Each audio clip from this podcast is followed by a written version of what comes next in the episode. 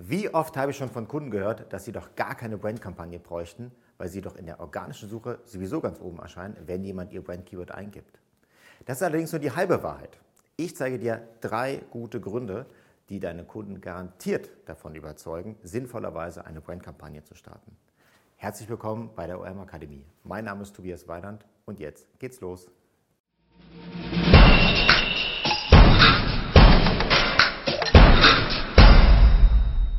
So, ich stelle dir jetzt drei gute Gründe vor, warum du unbedingt Brandkampagnen schalten solltest. Die drei Gründe teile ich in drei Kategorien ein, die da heißen Tracking, Wettbewerb und Sichtbarkeit. Grund Nummer eins, äh, hier geht es um das Tracking.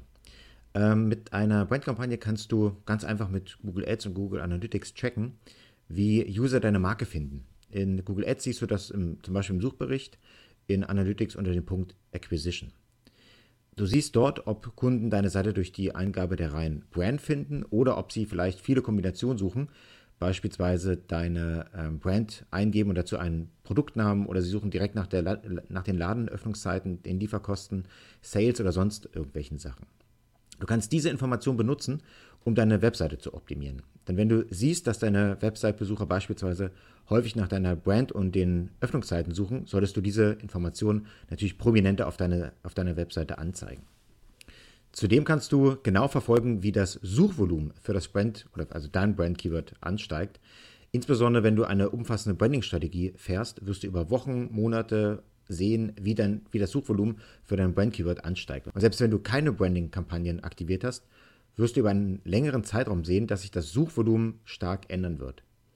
Denn jede Impression, sei es auch aus Performance-Kanälen wie Search und Shopping, haben einen Branding-Effekt. Der zweite gute Grund betrifft den Wettbewerb. Jede Marke, jedes Unternehmen hat Wettbewerber. Und genau die können beispielsweise deine Brand, dein Brand-Keyword als Targeting verwenden. Wenn dann also ein User nach, deinem, nach deiner Brand sucht, erscheint zwar deine Webseite als organisches Ergebnis, aber leider weit unterhalb der Anzeigen von deinen Konkurrenten. Das wird nicht jedes Unternehmen machen, unter anderem weil solche Fremdbrand-Kampagnen teuer sind, aber selbst wenn du eine Handvoll Kunden so verlierst, ist das für dein Business einfach sehr schade und auch total unnötig.